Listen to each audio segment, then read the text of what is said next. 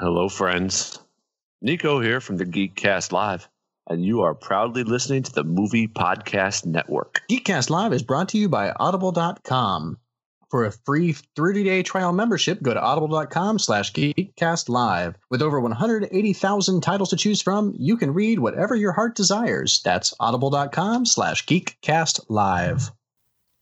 Don't forget to subscribe to us on iTunes or YouTube, or follow us on SoundCloud. Be sure to comment, like, review, leave cynical comments, or call Nick mean names. He likes when you do that. Hey everybody, GCR. I want to talk to you about waywardraven.com. These guys are creating some pretty rad content, and you could find it at waywardraven.com. Use our discount code NECKBEARD, save yourself 15%, and you know, make yourself feel good about a purchase. Not like that rowing machine you had to get because you thought for sure this would be the year you lost weight. You know, don't get one of those. Don't get one of those copper pans where the eggs don't stick. Get yourself a good, independently created comic book. Do it. It's a trap!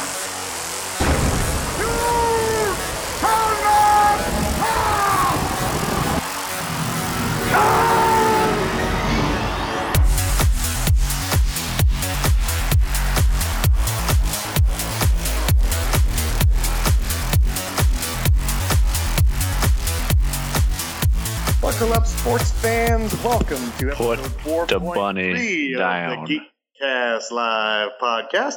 I'm your host, GCR, and with me, as always, Rob Bass. Hello, friends. And Cartoon Joe. coincidentally, I have been waiting a very long time for this episode because uh, 4 3 is also one of my favorite defenses. There's there's no f- Oh, and the sports ball. there's no football fans in this program. How about that? Uh, how about that Super Bowl? We're not going to talk about it. If you talk about it, I'm going to take you off your ringleader duties. Why can't we? Talk, why can't we talk about the Super Bowl? I'm telling you, you will be you will be relegated to fourth it just string goes to show behind that Rob you cannot for the beat the. Emperor Palpachek and Darth Brader. You really It was can't. the only Super Bowl I've ever watched. Really? Ever? Mhm. So, Joe, you watched the only Super Bowl that ever went into overtime. Mm-hmm. How do I put Nick- you on mute? How does that work? I don't work? think I'm not sure. You, I'm not sure you can put someone else on mute. I don't think. I don't Well, know. then There- we need to change There's our no- operating system. Oh, I can. I'm Skype king. There's, so. there's no dump button unless you're Rob. I'm pretty sure. there should be a joke there, but I'm too tired to get to it. Uh, so I'm sorry I missed last week. It was an excellent show. Well done, everybody. Uh, Thank you. golf Thank clap. you. Golf clap to you. Thank. Uh, thanks for not um, giving me too much shit. Thanks, Um, Lorne my- Michaels. Uh, no, My you- absolute we, favorite We're thing- only warming up. And no offense to you, Ry. None what I, I what I love about when you're not here is the intro because it all it all goes sideways and and it's you never know how. but at least we're consistent. it's glorious. The uh, Before oh, go ahead. before we jump off Yeah. that uh, Super Bowl train really quick, was anybody else just kind of like underwhelmed by the commercials this year? Yes. I was uh, the only good commercials for me were the the movie trailers, which I loved. Mhm. Yes. I loved the teaser were really for good. Stranger Things, which coincidentally is our topic du jour this week. Mhm. Um, other than that, I mean, it was. I thought the. Remember when Dollar Shave Club first came out with that fucking like Mhm. two minute long ad where the dude was like walking through his warehouse and wonky shit was going on, Mm-hmm. and then like suddenly like everybody thought it was like the hip kind of commercial to do, like the look at me, look at your wife, I'm a horse, you know, like the Old Spice, you know what I mean? Yes. Yeah. They tried to do that. Yellowtail Wine tried to do that. And Oh, I missed that never, I've never been more embarrassed for a company ever. I don't. You wanna pet my want to pet my roo? Look at me. The kangaroo's a DJ. Crazy, right? Moscato. Like, what the fuck was that? yeah. No, that, that that's exactly Oh, how it went. It was horrible. I mean, it was it was bad enough that I, I tweeted them and said like, "Hey, like, good wine. Like what you're doing there. Stay there because it's your bailiwick." stay out of commercials. Advertising is clearly not your guys' game. Not good at it. Whoever you paid to come up with that, fire them immediately. Burn Ask them, for a refund. Burn them like a witch. Reinvest the five million dollars into like more Shiraz bushes, whatever they Yeah. make those out of.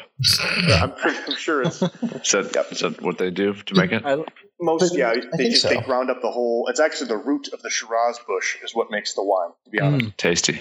Mm-hmm. But yeah, no, it was just like uh like the trailers were the only good things that really came out of. Uh, I'll even say the whole Super Bowl this year. Like Lady Gaga's show was pretty solid. I will I will give it that. But uh, like the rest of the commercials, like the game was very one sided until it wasn't, and then it was a lot of fuck you. well, and, and then it was still one sided. It just was the other side. yeah, it was the other side. It was just it was, it was awful.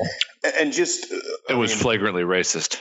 We can You're flagrantly racist. we could uh um if we'd like to appease Nick and put a and put a cap on it, I would like to end it with this discussion.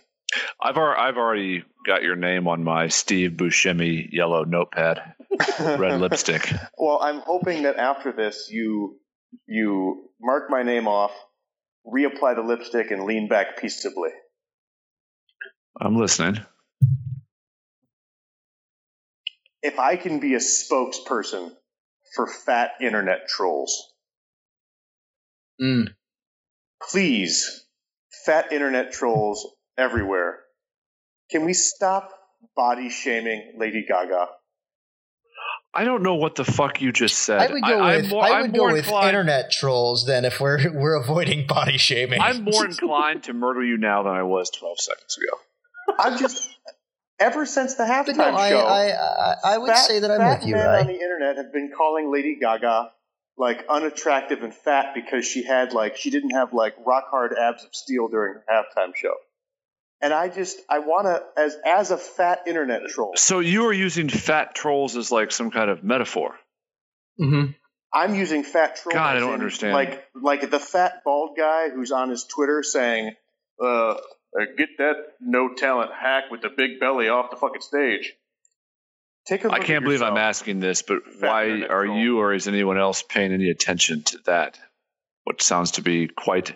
I thought trolling was supposed to be like a subtle here, fishy, fishy, fishy. That just, just sounds like nonsense. Well, that's that's good trolling, and then there's like bad trolling, which is statistically the most common trolling. why why would you listen or give acknowledgement or even care?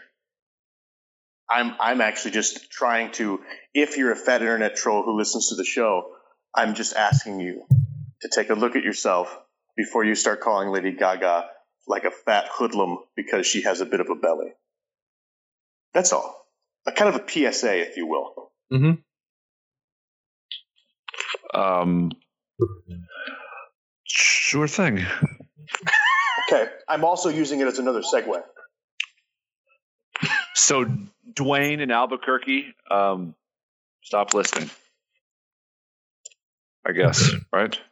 No, just stop fucking. Nah. Being an Totally. asshole. You're totally not getting it. Take I don't. take take the fedora off, and be nice to women. I think the problem is Nick is quite the Fedora fan. So How did fedoras get into anything? Because we're talking about you. Oh, got it. Now I'm with you. I do have. I'm I actually am talking about you now because I was using Fat Internet Troll and I was going to make a mean segue to the people that are most commonly listening to our show. You think I'm a fat internet troll? No, Yes. I don't think he's. Are you asleep? I'm I'm ex- I've been up for 18 hours and I'm in Detroit. So you, you just connect the dots. Okay, well, it's did so cold in the D. you- how the fuck we supposed to keep peace? That's what I'm talking about. Scratch it up. if if you'd like if you'd like a reminder, Nick, I didn't know if you hmm. knew that you have your second Nick of Time blog post landed today on the interwebs. Oh, indeed. I guess I'm going to write my next one about fat trolls and fedoras.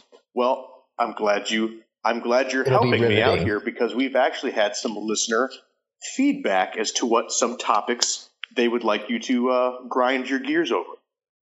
Do tell. Um, it started pretty broad, like um, cornbread and br- cornbread and brown beans. Why would anyone eat that? To which I said, be a little bit more concise. Like just throw one word at Nick and just let him go with it, right? Okay. So that that was shortened to just cornbread. All right. We got we got a vote for cornbread. We also have a vote for balloons. Ooh. Fuck you, Um, Gomez. They all float down here, Georgie. Chris Dalby says, "Are fantasy and sci-fi as valid as other genres, intellectually and educationally?" To which our good To friend, which Ryan said, No. fantasy. to which our good friend, Alan Hillside, My guy. uh, said, hey, guy. "That's way too. That's way too deep for Nick's intellect." Cocksucker. Oh, Challenge. Okay. Um, read me that whole read me that whole one in its entirety. Are fantasy, Fantasy. and sci-fi as valid as other genres, intellectually and educationally? I liked your verbal air quotes with valid there. Thank you. As Um, other genres intellectually. Oh, And Uh, educationally. Dave the Fish, aka Dave the Jew, says Marvel as just a topic. Uh, Okay. Brett Brett Javier um, went uh, gave you a, a five. If the number five. No, no, no, no. Five Yeah. topics Oh, for you Okay, to choose better. from or to do all of. Um, chicken wings, okay. Chernobyl, Ooh, yep. Hotel, just the word Huh. hotel, Uh huh. golf, and the 80s. Ooh, ooh, I like you. Uh, Jew Dave also says uh, people named Molson. I only know one, but I could write about that. and then uh, Joe actually popped in with uh, with five. oh. I did. Um, homesteading,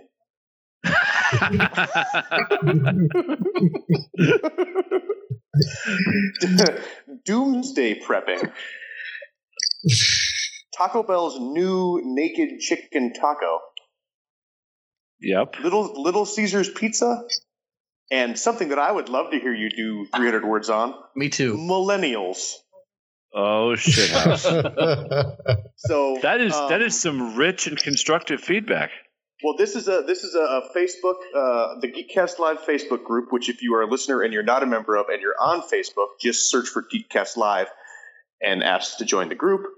Um, this is a thread that we will continue to bump to the top of the. Uh, we may even make it a pinned post, so people can just constantly keep dumping in things they want you to write about. So Well, I uh, support it's, it's this. being well received. Nick is what I'm getting. a- as we are a team here, I would like to, of the ones that were just listed off, I would like for you three gents to take a quick straw poll of uh of what the leaders are in the clubhouse here. Your personal vote, I, w- I would I will love, take under advisement. I would love to see you do um, millennials and All right. chicken wings. Yeah, we got a vote for wings and a vote for millennials. Okay. I would also vote for millennials. yeah, I think I'd be interested in reading that. Interesting. All right, we, Yeah, do that. we have a leader. I'm Though also I, I intrigued feel. by Go ahead. oh, I, I say by your topic, by the way that you would go at the 80s. I'm intrigued by. Yeah, no, I, I, I could say that as a second one too. Uh, though I- if, I if- do- Since Ryan, if if Ryan got two, I, I I would like that to be my second. I did get two. You, I feel that my uh, pride has been challenged by the fantasy sci-fi intellectual genre challenge. Um, but we'll we'll see if I want to. Well, that was uh, that was your homeboy Chris you're Dalby. rising to the whole hillside challenge. Well, are no, you? no, I, I always engage with Dalby, and I expect him to to provoke. But it's uh it's the weigh-ins of a certain slapdick on top of that that um makes me want to uh you know throw the poop at him. We'll see. It's amazing how quickly it went from my guy My to guy. slap To like, let's let's let's not forget. yeah, we're grinding moment, the gears we? quickly. Um, Like, that, that's guy- just how guy's fast you can go from favorite son to uh, outhouse in this show. If Uh. if Jesus, uh, there's a local family here in in uh, uh, Benton County whose last name is actually Outhouse. That's not true. It is true. It is 100 percent true. I don't know their first names. Um, what do you think they are though? Jed. There's John. Jed It's a- and No, it's all got to be like double first names.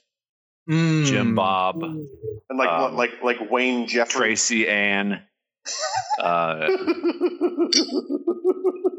One of them's actually just named John Boy. Tracy Tracy Ann. Fuck yourself, Tracy Ann. look it up. Tra- Tracy Ann's is uglier. She's as ugly as a bag of assholes.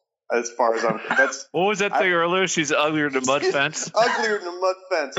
I about I about died. That's a grandpa-ism if there ever Oh was one. goodness. I know. She's as ugly as a mud fence. Holy moly! I don't even know what that means, but yeah, I I, don't know what that means. Yeah. Ex- yes, that's the best way to describe that exact thing. I have no idea what the fuck you're saying. I know exactly what you're saying. Which would be a fun show topic. Just like turns of phrase or things in life that are like, I don't know what the fuck you mean, but I feel you. Yep. I have. I I it. honest. I I have the most like conjected, overwrought, weird saying that I've actually heard in real life. That when it was said to me, I like high fived the guy and was like, "Fucking a right," and then within seconds, I was like, "Wait a second, that makes no sense." Where were you and what was it? I was at a business meeting, and I will not name the man who said it, although uh, all four of us have met him. Fun he is game. not re- he is not related to me, Hmm. and he said, and I quote. It's like fucking the wrong end of an angry dog.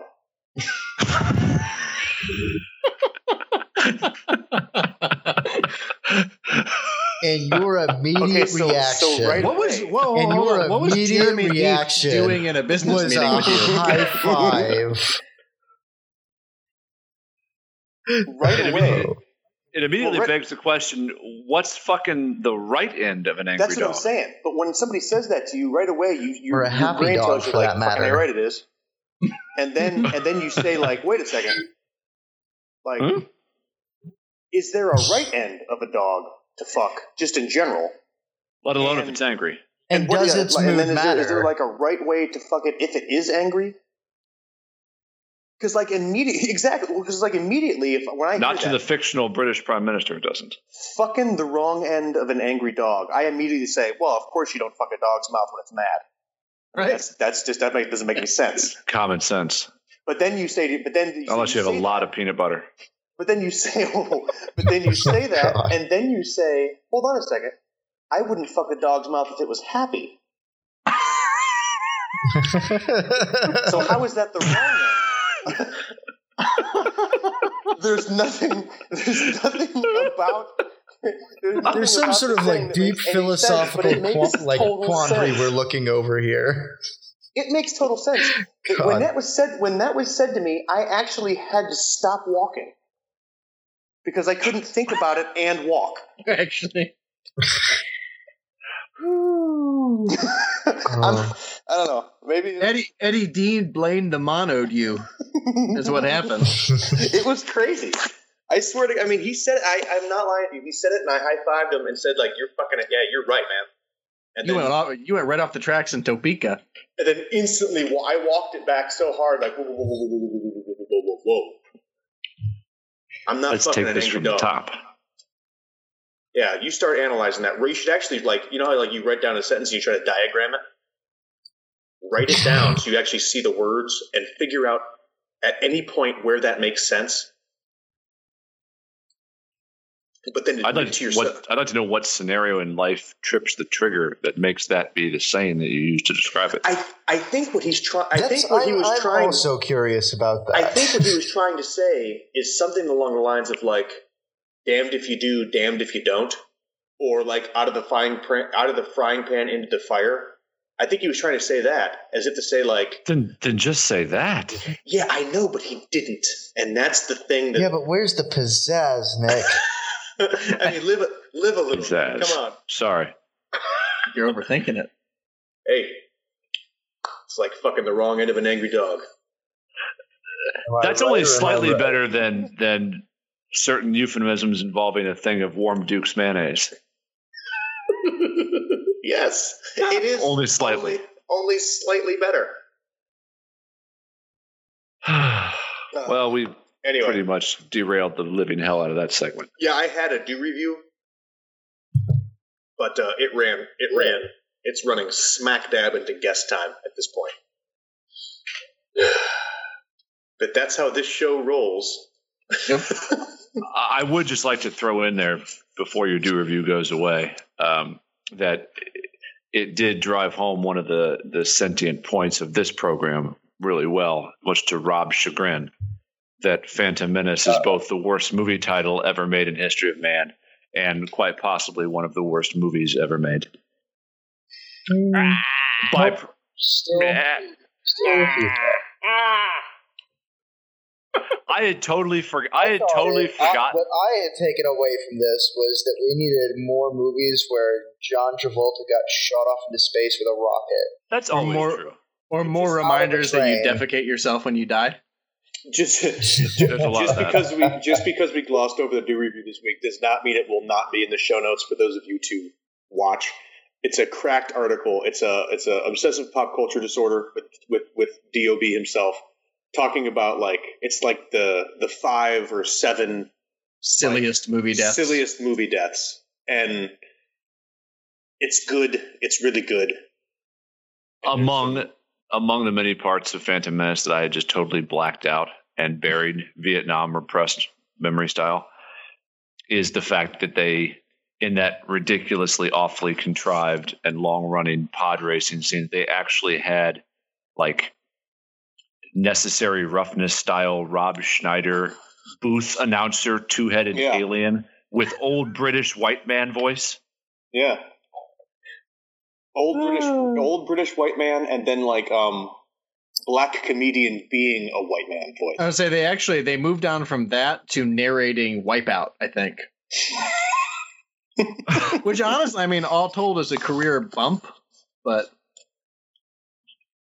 Yeah, I mm, Phantom be ashamed. to Be ashamed of yourself, Rob. be ashamed I of yourself, ashamed. Summer. It's not. Do you, do you think it's the It worst is. movie ever? No, only in in like contextual big picture. When you mix in all the anticipation, hype, everything else, then it's the worst movie ever.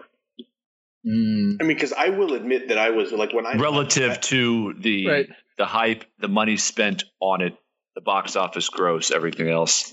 No one was excited about five thousand dollar Manos: The Hands of Fate. That's true. I know that when I left that theater, seeing it, I was like, I was like fucking stoked. I was captain ready to go. I thought fucking yeah, Star Wars. And then, like as time went on, and it became apparent to me that what I watched was like wet baloney. It's not that good. There's only so many times you can rewatch the Qui Gon Darth Maul lightsaber duel. I disagree. You could watch that And endlessly even that for a isn't very long that- time. At the time, that was really cool. Really? What? I still think Duel of the Fates is probably one of the best lightsaber sequences in the whole Did you just name it? the whole series. Did you just name a No, it's- lightsaber it's, fight? It's what it's actually called. It's named after the track that John Will or yeah, uh, John John John, Wilkes Booth. John Wilkes Yeah. Booth is what I was Were going you for. were you almost gonna six it for You, you Tyler were going to say was- Jock something. Joker. Yeah, I think is what I was going with. Jacques Jocker. Joker, yeah, Urias. Yeah, Joker Urias. Are we making up names? What are, what are we doing? Even- Rob Mostly. Rob does that when he's Uh, panicked. That's his fight or flight. As he firmly establishes knowledge base on fake he, names. he starts naming. He starts naming uh, like uh, Sith Lords. uh, Sith lords and fake Spanish composers. Wasn't And you'd be amazed, and you'd be amazed how many situations that gets me out of. wasn't Jaquiri Just Reeves the backup artist for like I don't Daft know, Eight Punk. He's the guy that he's the guy that got cut. He was the third Daft Punk guy. He was- He later joined the Blue Man Group Yeah. Yeah, he, he refused to wear a helmet, but he's all right with as face one of the blue guys. Jordan, Steve, and Jaquiri Reeves. Jaquiri Reeves. It's so fucking Have funny. you guys, tangentially, have you guys ever seen that Key and Peele skit where they go through and talk about like they make up all of these like college football Oh my players' God, names yes. or Yeah, NFL the players' East names? West Bowl. Oh my god, Donkey that's teeth. so good. That's so good. Construction noises torque. I know. I, I I love the one that just opens his mouth. It's like a jackhammer. The, uh, Yeah, that's it. Whoever is doing that. Midnight Tyrannosaurus. Jaquiri's Reeves. Jesus, like a, like fa- he's like a he's a famous fencer. Son of a bitch. Oh, Where's oh man. Well, that didn't take long to get no? weird. It got weird. It got weird. Really. I, I don't know. I want to ask. It's like fucking the wrong. Next up, every dueling each other for the first time, uh, Jefferson Matterson and Jaquiri Reeves. Jefferson, Jefferson, Dueling each other. Jefferson. I like that you just took two last names of presidents and just slammed them together for some made up fencer. Garfield Madison. It felt right. Give me your quick The Garfield. the Garfield Madison Hayes Roosevelt fight. Probably top five all time. Hayes Roosevelt. He was black. Sage Oh. Rosenfels? No, he's uh, no, he's he on. ESPN. No, he's Jewish. Oh yeah, I think Yeah. from Brooklyn. Oh gosh. All right, we do have a guest. Before this gets any weirder, I just got to get him on. Try it. Prepare him. We'll ask him about Phantom Menace. I'm saying that he uh, is a firm believer in that it's the second worst, not the worst. All right. Yeah, I, I still stand by Attack of the Clones being infinitely shittier than Phantom Menace. Are you out of your ass? Nope, not even sort of. I would definitely, I, I definitely think Attack of the Clones is worse than. It, it's Phantom shitty, but at least I sort of kind of saw that one coming. It's all about the midichlorians, Nick. It is. Which one does he ride uh, like like a, a giant talking Gila monster? Uh, Oh, that's the third one. that's the uh, You're talking about Obi 'Cause Wan. that's bad. That's also bad. that's that's the uh, the battle of the helixes. Right, where he fights um, Saul Rosenblum, Sidious. Fourth. Uh, David, sir, are you on the call with us?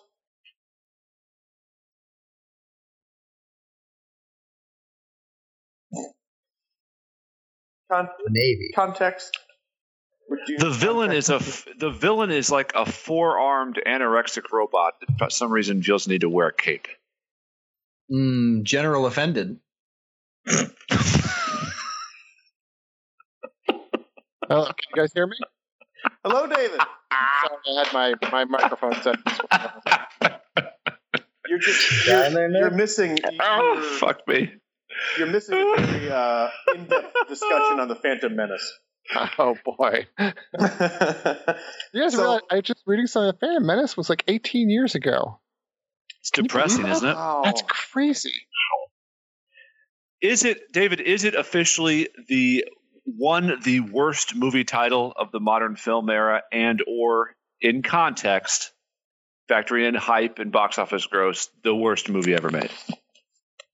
Ah, yeah. Either, it's way up both, or none. It's, it, Ah. The title is definitely terrible, and there's very little redeeming about it. I mean, man, I'd have a hard time saying anything that I really liked about Phantom Menace. Spectacularly done. That's how a guy comes on and just handles the show. See that, boys? Uh, if if you recognize his voice, that's because you just listened to episode forty of the Geekcast Live podcast, which was back in 2014, the last time we had Mr. David Ewalt Esquire on our show. Uh, we had you on then uh, because of your book of Dice and Men. Yes, that was that was a great conversation. I can't believe it's been that long. It has. I didn't think it was that long either until I found and uh, listened to the, that episode and said, "Wow, forty episode forty. This is episode. This is season four, episode three." And I didn't go to math college, so We're, I'm we're not- right around episode 200 great. and something. there you go. Way, way to definitively nail it down there, Joe. No problem. I really like to be He did go specific. to math college, so so thanks for joining us again after all this time. Oh, I'm, It's definitely- I'm glad it's- to. It's been long enough for David to write another book. So, however long that takes in the creative process. yeah, about four years actually. See? it's at at the current pace. So, uh, what what you been up to since uh, Uh, since you know since 2014? Well, writing another book for starters. I do have another one coming out uh, next fall. Uh, that one's about virtual reality. It's called Defying Reality. It'll be out in September, and uh, you know, lots of uh, games and movies, and you know, same stuff you guys are doing. Fantastic. Yeah, We'll have except to- you're, get, you're except you're getting making it. a living out of it, and I imagine interacting with a higher class of citizen. But well, and the kind of stuff I like, that the citizens are not very high class, but you know, one would hope. So we you don't have uh, to. Go ahead, Nick. I was. Oh, I was You got it. just nope, nope. I was just going to continue to be overwhelmingly self-deprecating for our group, so that's probably not good. I'll shut up. I the the reason, which the reason that I got a hold of you and said, "Hey, do you want to come on? You want to strike while the iron's hot?" Is that you just released an article uh, talking about Stranger Things season two, specifically the teaser that was released during the Super Bowl, and uh, it was uh, brought to our attention through our Facebook group by uh, a listener of ours, and I was amazed that you caught what you caught. So, if you wouldn't mind telling our listeners a little bit about what that article was. Yeah. So, so yeah, I caught something in- extremely nerdy. You know, even by the context of, Dude, of this it's conversation. Nerd, it's nerd to the max. I would say I've rarely been more impressed. So- Yeah, I I earned some some nerd points for that one. So, um, in watching the trailer, obviously there's a lot uh to process in the Stranger Things trailer. There's you know shots of different characters. There's weird, creepy things. There's all sorts of stuff going on, and so everybody, me included, was pausing the trailer and being like, "What's that? You know, what is this? What is this drawing? What is who? Which character is that?" Trying to figure out you know what's going to happen in the new season. And there's one shot in the trailer where there's a pile of papers on a desk. And the thing that's most notable about it is like there's this drawing of this huge multi limbed creature, presumably that one of the boys has done. But the pile of papers seems to be on top of a book. And the book is what caught my eye because it looked very much like a Dungeons and Dragons source book.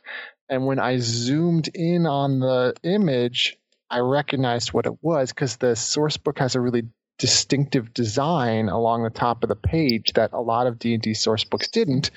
And also this one in particular is a pretty famous one and one that, that I really love. It's the D&D module from 1983 Ravenloft, which was this awesome gothic horror adventure. It's one of the most famous and, and most loved D&D modules ever. And as soon as I recognized that image on the top of the page, you know, I had to dig my copy out and figure out what page it was. And of course, knowing Stranger Things and and knowing, you know, the the writers of that show and the, how much thought the Duffer Brothers put into putting the show together, you know, my assumption was this is this is a hint about the upcoming season. It has something to do with Ravenloft. That is nerd pimp supreme, It is. and and I say that in all with all the love in the world. That is just that is excessively geeky and cool. Thank you. You're not the first person to suggest that. I think I probably maybe pushed it a little bit when I started scanning the page and then rotating it for perspective and you know matching it up to the screenshot from the trailer. But that allows us to tell like what page it is and what they're talking about on that page. So that might you know provide some more insight. If you're going to be the an expert on something, though, I mean, way to way to flex. You know what I'm Damn saying? right. You know, you gotta you gotta embrace that. Well, I, I think the attention to detail that they put into that show um, leads me to believe that they they meticulously constructed that trailer, and I don't want to say they put something there for someone to find, but I think But they put something there for someone to find. right. They put exactly. Yeah, and they I didn't. think- they did not put did it. something there.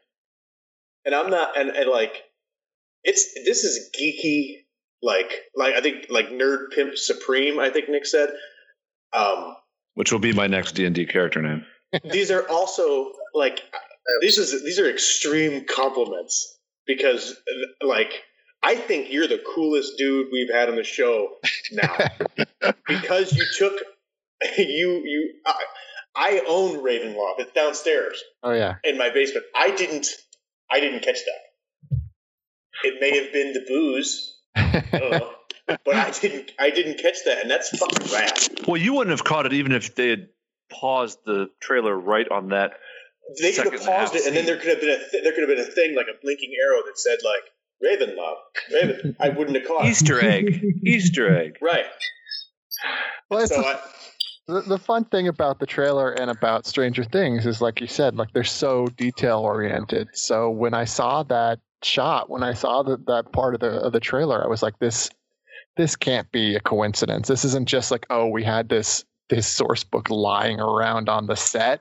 No, that was it's it's definitely intentional that that's in there, you know. And what exactly it means is up for debate. But I think they're definitely trying to tell us something or foreshadow something about the season.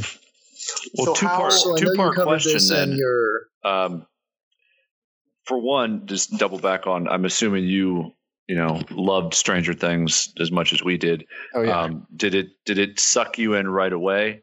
Um, I guess you probably picked up on all the kind of buried D and D um, analogies probably faster than anybody else. But one, what'd you think of season one? Did you binge it all in a day? And then the follow up would be just pure spitballing. What what would you think the um, cause and effect would be for that for the Ravenloft significance is in the season two plotline? Yeah, well, I definitely I I loved the show. You know, as you imagine, I was hooked into it. You know, from one of the very first scenes. You know, the minute that there's four kids sitting around a table playing Dungeons and Dragons, and I mean that could have very easily been videotaped from my childhood. You know, those kids in that basement playing D and D. I was hooked from that minute. Um, so yeah, I loved the series, and um, you know, I liked a lot of what I liked was the D and D references and sort of the way they foreshadowed the season through what was playing at the campaign. And I think what they're doing in this trailer and what we'll see in the new season is a little bit of the same. Um, what we saw in the first season was like, you know, when they're playing in their campaign, it wasn't a direct reference to what happens in the rest of the season, but it was clearly like they talked about one player having to sacrifice himself for the others, and they talked about how they're encountering the Demogorgon, and like in the actual in, in the real world of the series, they didn't encounter the D and D version of Demogorgon. And it was another monster that was different, but they called it the Demogorgon. And stuff happened in the course of the series that paralleled what was happening there in that dungeon. And so I think what happens with the Ravenloft thing is similar. I think it's it- two magical weapons. yeah, I think it's I mean, probably whole- things like that. Like for like like Ravenloft takes place in kind of like an alternate dimension, and you could sort of see that as oh, that's maybe the the upside down is you know that's the analogous thing for for for you know for Barovia. Um, Barovia, the the setting for Ravenloft is this uh, this land that's like a, set in the valley in the mountains and is surrounded by this toxic fog that kills you if you try to wander out of the out of the, the the land. And I wonder if maybe that'll be a plot point in season two. Like maybe their little town in in in Indiana gets surrounded by some sort of toxic toxic fog that can't escape. You know, and that's that would be real easy out for the for the people of, of of Hawkins if they could just leave town. So maybe they won't be able to in this one. And then, like you mentioned, there's some specific plot things in Ravenloft where they're trying to kill this undead monster who feeds on people, and they have to get these magical weapons to kill the bad guy. And I think that's the kind of thing we're going to see in season two is that, you know, the, maybe the kids, you know, they're going to have to defeat another monster for sure. Um, I think it's totally reasonable to expect, like, yeah, maybe they have to go get two magical weapons, just like the player characters in Ravenloft. And that would be a really cool, like, not a hundred percent literal translation from Ravenloft, but it would be a really cool reference to the game and something for fans of, of D&D and for Ravenloft to look back and be like, oh my God, you know, they've just gotten the symbol and the sun sword and now they're going to go fight the monster. I think that's, that's probably what they're going to do maybe it's something more literal. I mean, maybe they'll be a vampire. Who knows? But I think it's probably a, a slightly more abstract reference. No, Rob, you were Ah, ready to say love it. before I, I asked that Nick question. actually literally just covered it. Okay. Yeah, no, I was uh, going to ask about his speculations involving Ravenloft and stuff because I uh, I never had the chance to play the uh, the original Ravenloft campaign, but there was a uh, Curse of Strahd supplement that came out for uh, fifth edition. Uh, I think this was like maybe late last year, probably around Halloween time, maybe a little bit before Yep. then. Um, and uh, I did get the opportunity to go through that, and uh, I, I did a lot of reading on that, a lot of prep work, and uh, got a handful of sessions into a campaign with my roommates before it ended up we switched to a different game. But um, I, in going through it, I, I, I, could see some of the, uh, the the parallels you're drawing there with the the fog, and uh, I could see some really there there was some like uh, obscure cul- uh, cultish stuff that was going Mhm. on in uh, the Curse of Strahd story as well, so I could see that getting dredged up into it. But uh, I, I definitely think that the, the two magical weapons are the, would, would probably be the key components there.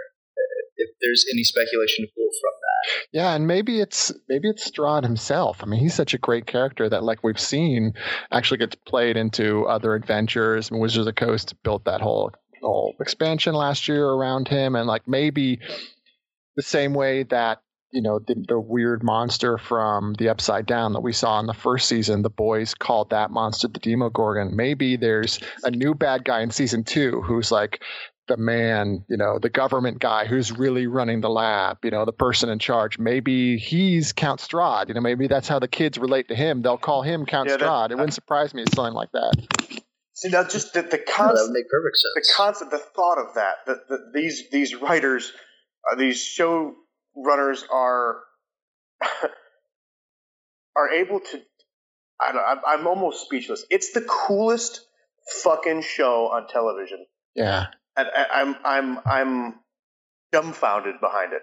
I mean, think of the possibilities that think of the things they're able to do, knowing. I mean, obviously, what their source material is. Think of all the other great modules and and campaign settings that they had to pull from for future seasons, Yeah. There's so much good material to work through. and the fact that you've got like uh, you got Sean Astin coming on for season two, Yeah. which is awesome. Oh, and Shit. and the coolest, I think, is Paul Reiser Yeah. He's on for season two. Yeah. You know, maybe he's the the Strahd character. You know, if there, if if if if Paul Reiser's good at playing anything, it's he's good at playing the the dick government functionary. I mean, think about his role in Aliens. He's he was so good as like that slimy corporate weasel. Like maybe he, that's his role now. Maybe he's the guy who's in charge of the lab or who's sent in to clean it up. That'll be amazing. David, did you see? I don't even know, remember where I saw this or, or read it, but I wondered if it was something you had seen or just thought of on your own. That kind of in hindsight, the the five kid main characters, um, basically all sort of fell into like D and D character classes. Did you see that? Yeah, yeah, I've That heard theory. people talk about that. I think Did that did that something to did that hit home with you? Yeah, I think that's that's that rings true for true reasons. One is that the reason why those D and D character archetypes exist is because they're sort of core literary and storytelling archetypes. Like those those those place those characters work in our role playing adventures because they fit into these very sort of archetypal heroic characters. The other side of that is that clearly the Duffer brothers and the writer for this writers for the show are very influenced by D&D. I've heard interviews with Duffer brothers where, you know, D&D is one of the things that got them interested in storytelling that drove them into worlds of fantasy and science fiction and their intentions are clearly to make these connections to D&D. And so I think when they sat down to write the show, they were from the beginning thinking about like okay, what's our party? You know, who's who's the cleric, who's the paladin? Like I think that's how they think about storytelling probably in general, but also when it comes to the show, just because they were D and D players and that's what they grew up thinking. And if they're approaching a show, like that's how they approach it too. I think a cool side effect of this show, at least in my experience, is the people that have watched it that, they they didn't grow up playing Dungeons and Dragons or any knowledge of what a role playing game is and are in love with the show. And you're able to like parlay that conversation into well you know if you like if you like stranger things i think you'd really like dungeons and dragons. And they say they like scoff at it at first. And then when you start drawing those parallels they say like huh maybe i would like that. Um, it's happened at work. It's happened with I wouldn't say it went that far with my wife, but I mean, it was cool to have a cool conversation about Dungeons and Dragons and like actually in context because of Stranger Things. Oh yeah. Oh, I've absolutely heard stories from people who who played their first game of D and D after seeing it in Stranger Things. I mean, it's cool to see it in action, and also even if you don't see that much of the game, you know, people very quickly realize, oh, this game is I mean I like this series. I like the tone of it. I like the ideas, and I like you know the action of it. And they very quickly realize, oh, this is very much like D and D. So if I like the show, I'm probably gonna like the game, and it's it's great. I think it's I think a lot of people are finding the game that way. Now, I do have a question that's sort of a uh, sort of related, but a little bit more abstract. Uh, if I had the opportunity to have uh, Duffer Brothers pick a module to try and do another season off the full influence from, I'd probably pick the Tomb of mm-hmm. Horrors. But if you had the opportunity to pick one, um, is there any particular module that you would like to see them try and model a season after? Oh, that's a good question. I mean, the Tomb of Horrors is is a great one. Um, I'd love to see that too. Um, it has been uh, done a little bit. Uh, Ernie Cline's Ready Player One. He's got some team yep. players. So so I don't know. Maybe some of the other one. Um, I'd really like to see some of the uh, Demon Queen stuff. Um, right. Uh, that would be really cool to get Lolth into a series somehow. Yeah. And you know that that it would be so easy to do stuff relating to the Underdark. Right, get the dark elves in there. So yeah. it's, it, it's it's just there. It's it's waiting for you to just start drawing the parallels and pick up where you want. And no to. one's really some kind of spider monster. Yeah, all the all the, the the a lot of stuff from D and D has made itself made its way into the entertainment world, even if not explicitly. Like there's lots of movies where you see this sort of heroic archetypes and clerics and things like that. But like no one's really done a good movie with the Drow and this idea of dark elves. And that would be really cool to get that into a movie or a TV show. I'd love to see that stuff. Mm-hmm. Boy, Tomb of Horrors would be great. Yeah, Tomb of Horrors would be super. You're, be, you're, right, though. So I didn't. I mean, the second Rob said Tomb of Horrors, I immediately went Ready Player One. Yeah, which we're getting ready to see in 2018. Uh, Spielberg is bringing it to the, to the movie theater. That's true, and, and that's going to be so we're, insane. We're, yes, that coincidentally, Ready Player One is what I'm geeking on this week. Spoiler alert. But uh, Rob, that was a great question because I like uh, I played a lot of Lankhmar mm.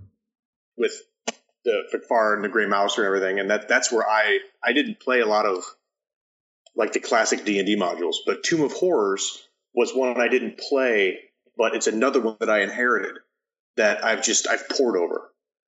So, God, that's a great question, Rob. Well, thank you. That's a fucking great question because now keep it keep it Shadowfell would probably be another good one.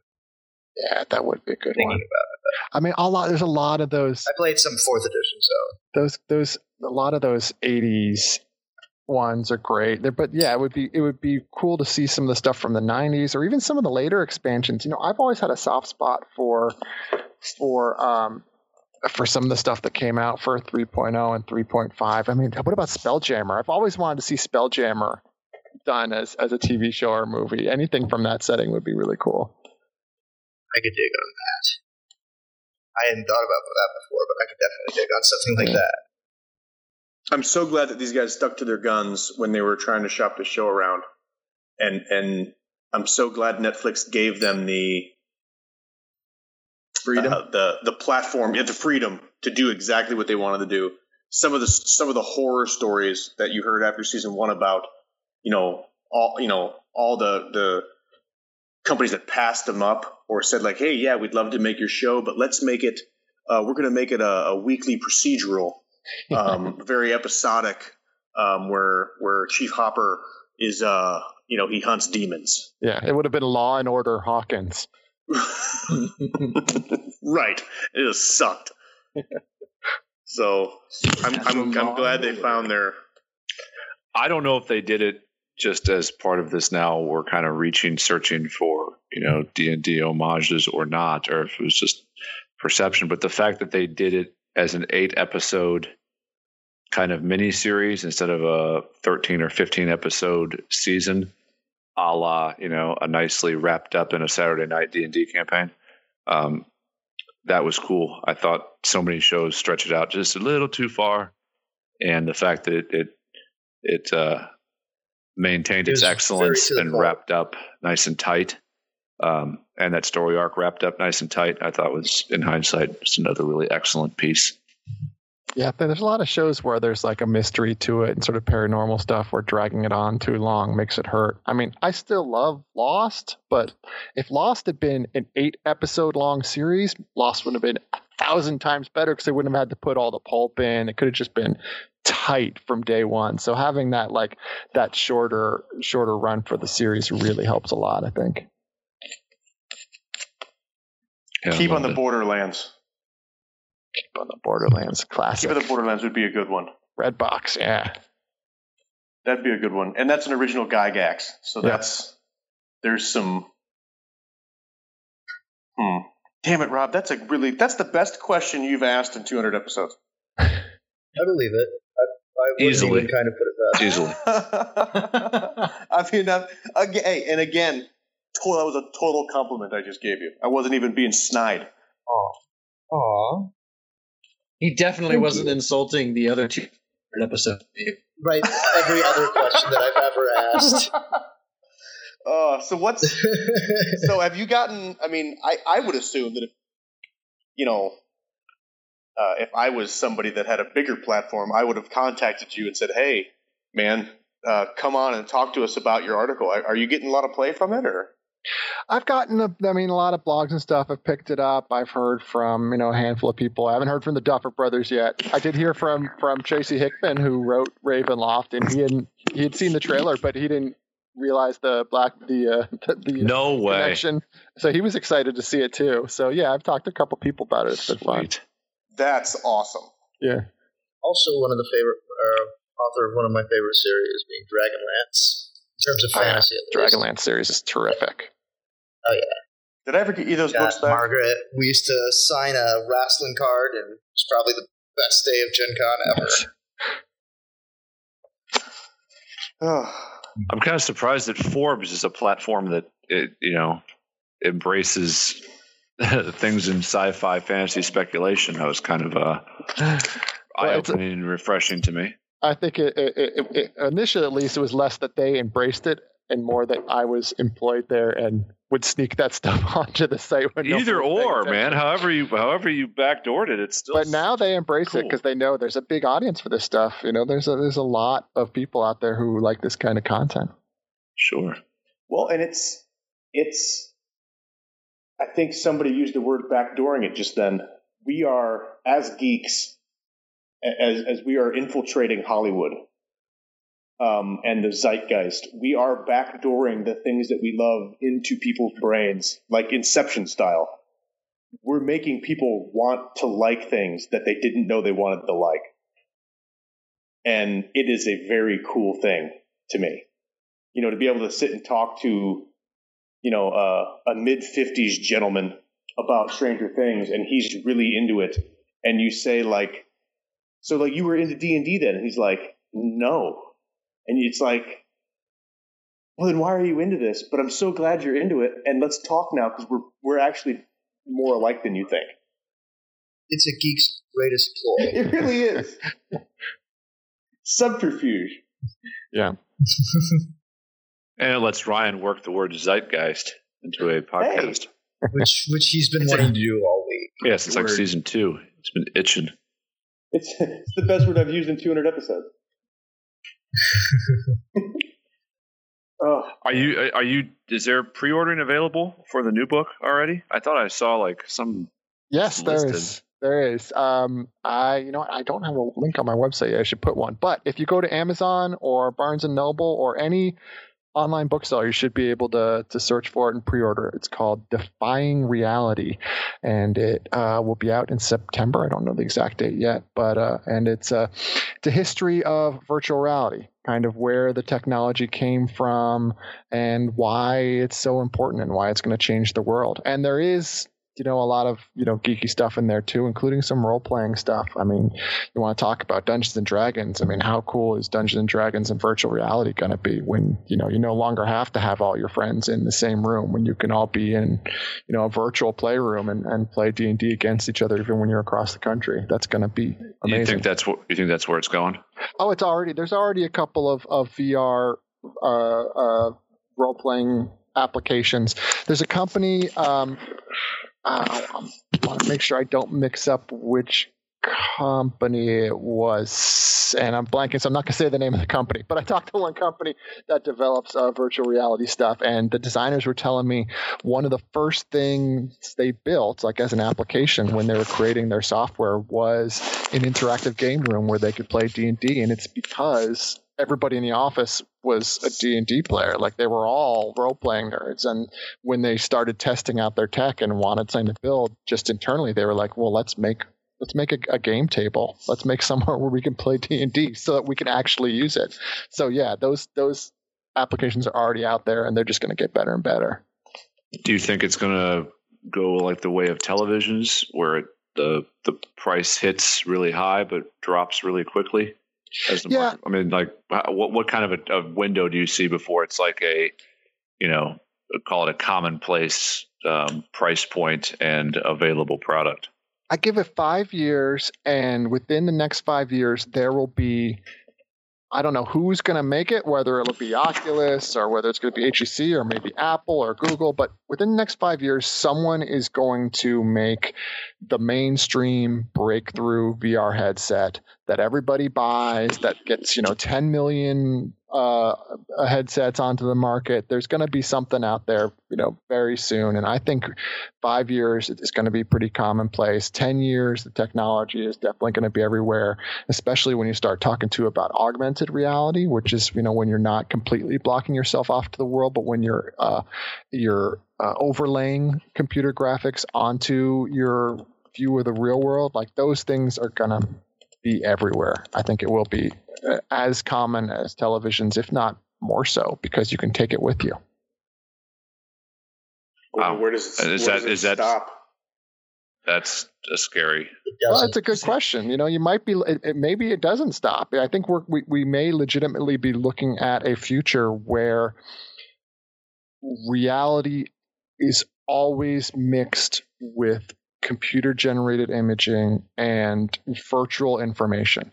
I mean, if we get to a place where 10, 15, 20 years from now, where there's a lightweight pair of glasses or you know something like a contact lens that anybody can wear at that at that point there's no reason why you don't always have virtual information interjected into your field of view where you don't have you know you could always have sort of you know animated characters running around you. You can change the way the world looks around you or you can just disappear completely into a virtual environment that's totally separate from the real world. And i, I you know once that technology is out Like the there i don't exactly yeah. I don't i don't see it going back into the bottle once it's out.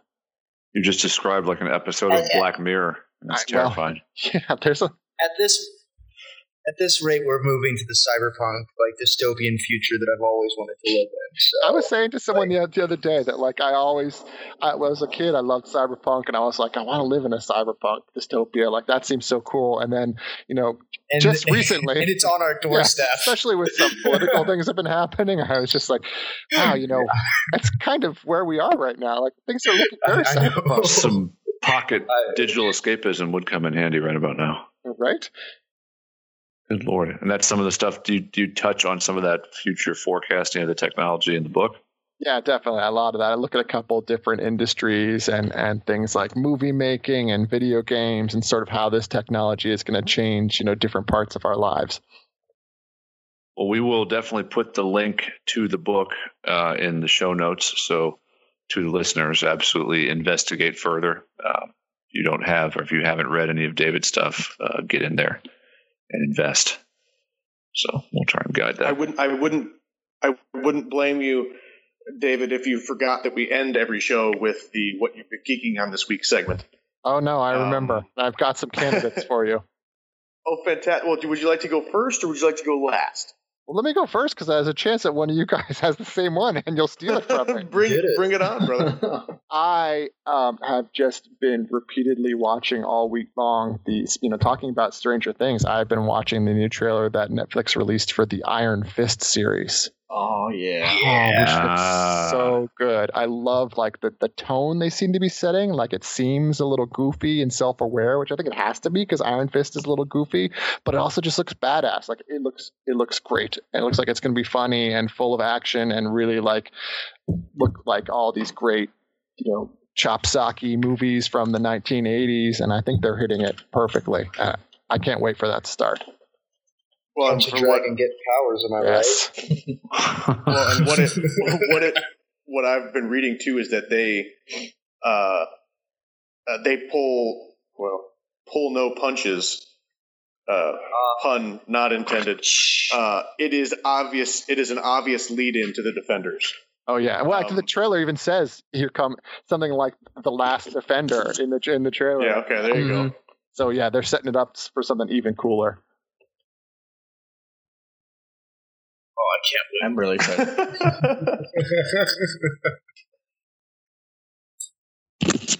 uh, Rob, how about you?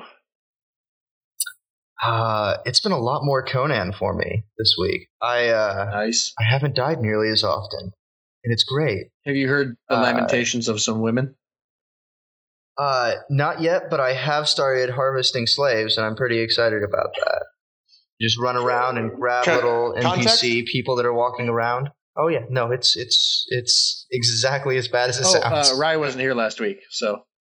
Oh, uh, so this game came out called Conan uh, Exiles, and it's like this survival um, game. It's basically like Minecraft on hard mode. Okay. Um, and, uh, and there's no red so running around in the Conan setting and just doing awful, awful. Like it's it, it's brutal. You teleporting like it's also an early access, so a lot of the problems are just because it's in beta still. There are things like teleporting crocodiles you have to deal with right now, and uh, random things spawning in your base. Uh, there were some. Wait, did Bethesda make this? Awful. You you lost me at teleporting God, crocodiles. It sounds like it. It's they aren't supposed to teleport. I promise. No, of course not. But, well, the guards aren't supposed yeah, to swim so, through the air either in Skyrim. But yet, lo and behold, there they are. It's like a yeah, bad same, Chuck same Liddell commercial. yes. Yeah. I, do, so, I don't get that analogy, but I imagine it's hilarious. You know the commercial where Chuck Liddell like throws the tank and like punches. If I knew the Chuck Liddell commercial, I would have said, "Oh, that's funny." I, I don't. It's so, fine. I digress. So yeah, it's been a lot of that for me. Googling Chuck uh, Liddell Joe. commercials. Mm, the Duralast what one. About you? Right. I uh, finally went and got myself the uh, audiobook for um, Welcome to Night Vale and I'm really enjoying it so far. It's uh, definitely different from the series. It's not, you know, I, I really like the episodic weekly looks into the daily life of Night Vale, and you definitely don't get that in this book um, because narrative over the course of 13 chapters or 19 chapters or whatever has to, you know, add up to something. Go somewhere. Yeah. But it's it's really good, and I really like the way that they the authors um, Joseph Fink and Jeffrey Cranor have have captured their characters and given them life, and they've they've really uh, resonated um, with a lot of the stuff that has happened in my life, and so it's just sort of like, oh man, I recognize this thing that has happened, and uh, it just it draws me further into the story, and I really enjoy it. So, yeah, welcome Oh. to Night Vale, the novel. Check it out. You've been a big fan since the beginning. I have, I have indeed. I've even gone and seen a live show. How was that? I really enjoyed it. I didn't know you went. Mm-hmm. Yep, last year I think, last April, ish. Sweet. Yeah. So, and they've got another one coming out soon too that I'm really excited about. So, I may go. Brooklyn's only 90 minutes away. Do it. No. Ry, how about you? What are you geeking on this week? Uh, as previously talked about, uh, Ernest Cline's Ready Player One. Uh, I, I hadn't read it. I haven't read it. This isn't a reread. Um, knowing that the movie's coming out, and then it was also recommended to me. Um, went out and got it, and it is. Uh, it is actually really. It's really cool. It's kind of like. D- David, have you've read Ready Player One? Yes, I have. Would you say that it's like Stranger Things and that it's packed with like nostalgia and Yeah. every paragraph is an 80s reference? Yeah, it's got a lot of 80s references in it. Uh, Ernie Cline is a child of the 80s. I mean, he's the, the guy in real life drives a restored DeLorean time machine. So that gives you an idea of just how packed with 80s references that book is. It's a lot of fun.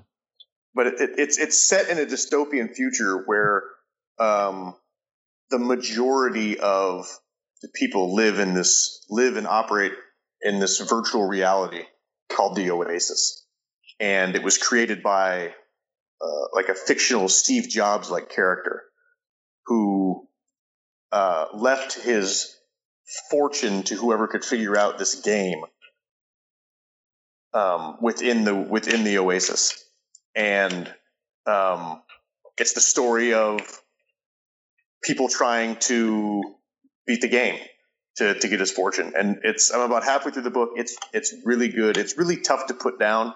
I don't like to read it at night because although I would finish the book, it would be six o'clock in the morning. Mm-hmm. So uh, I uh, when I'm done with it, whoever wants it next, I'll send it to you. It's it's a great book. Um, Nico, what you what you geeking on? I'm kind of wishing I was geeking on that. That sounds good.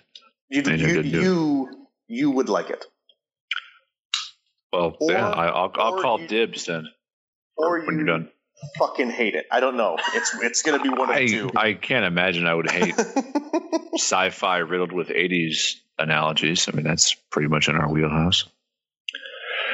Uh, to everyone else's end and to my much slower way, I'm just now finally trying to finish up Luke Cage because I'm, as David probably doesn't know, I'm usually, you know, one to four months behind most everything in my limited time So I'm traveling this week.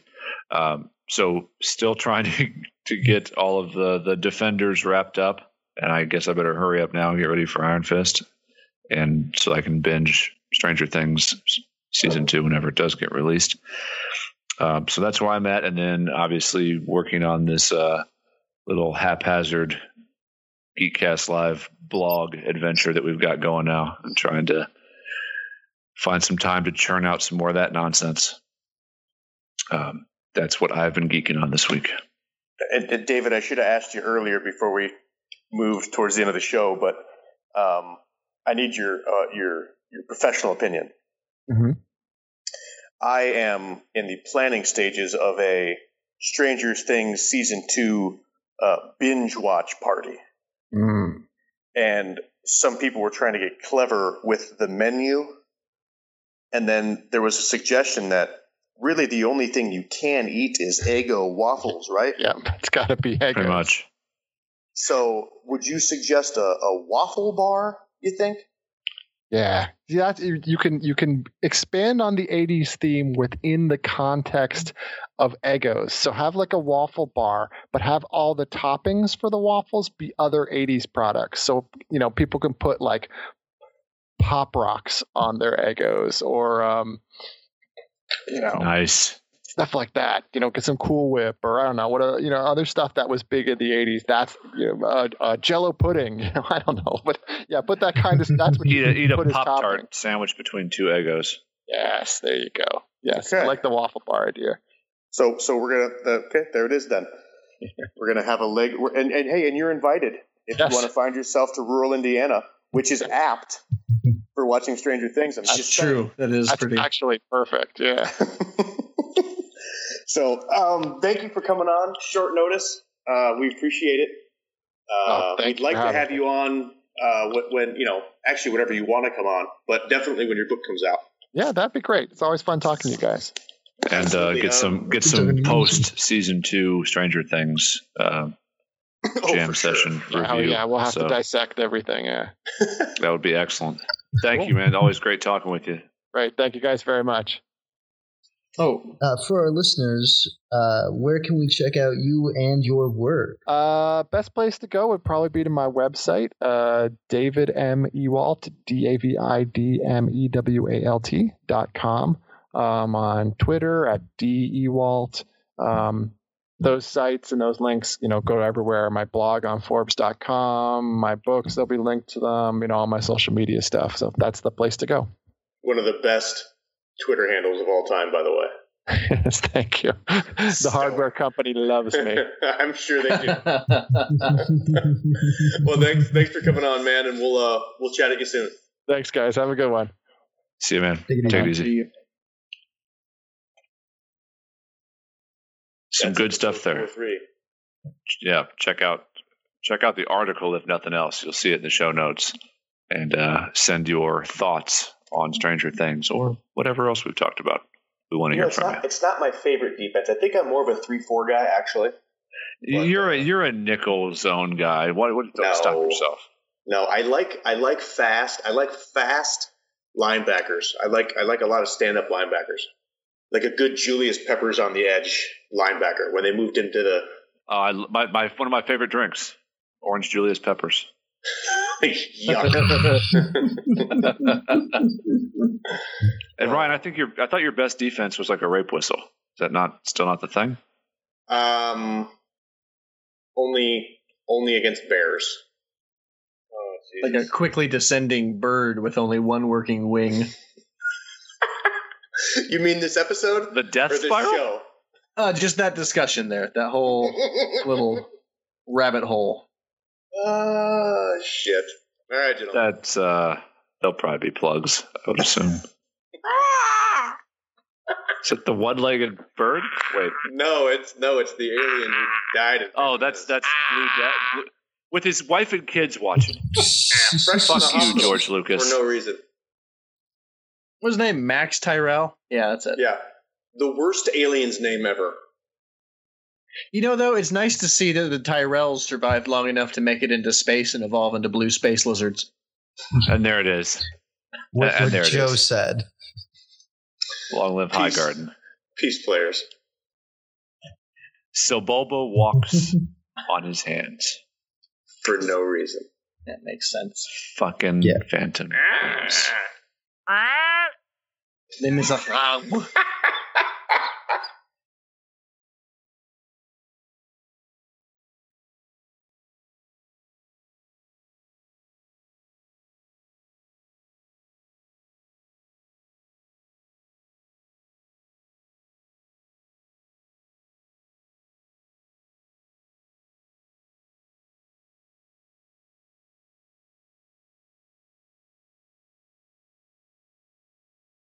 Nico here. Be sure to follow us on Facebook, Chap Snatter, and listen to our twats. Especially from Rob Bases, he will keep you up to date on all the latest and greatest going on with the show. Also, follow us on YouTube, iTunes, and RedTube. Five stars. We love you. If you're one of them reader sorts and you're always on the go, we've got something for you. Check out audible.com slash geekcastlive for a free 30-day trial and find some of your favorite books recorded for your mobile convenience. Check it out. Who knows? You might learn something.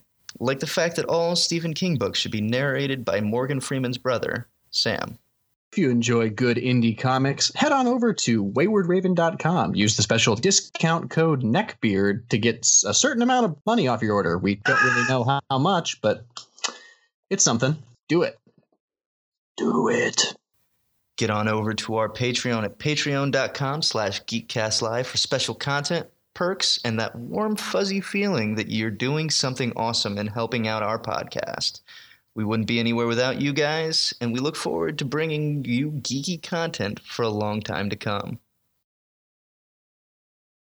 Hey everybody, GCR here, and that was yet another episode of the Geekcast Live podcast. Uh, if you liked what you heard, I don't know, tune in next week. This week's bit of bass is In Hell I'll Be Good Company by the Dead South. Enjoy, you fools.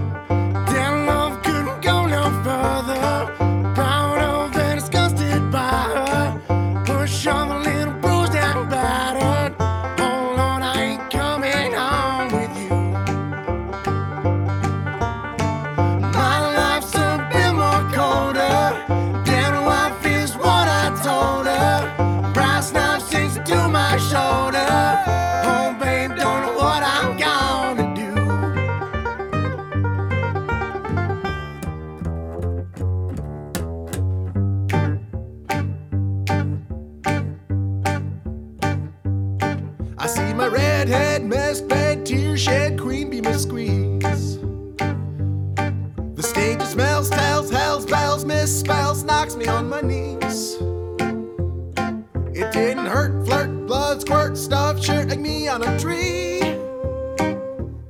After I count down three rounds in hell, I'll be in good company.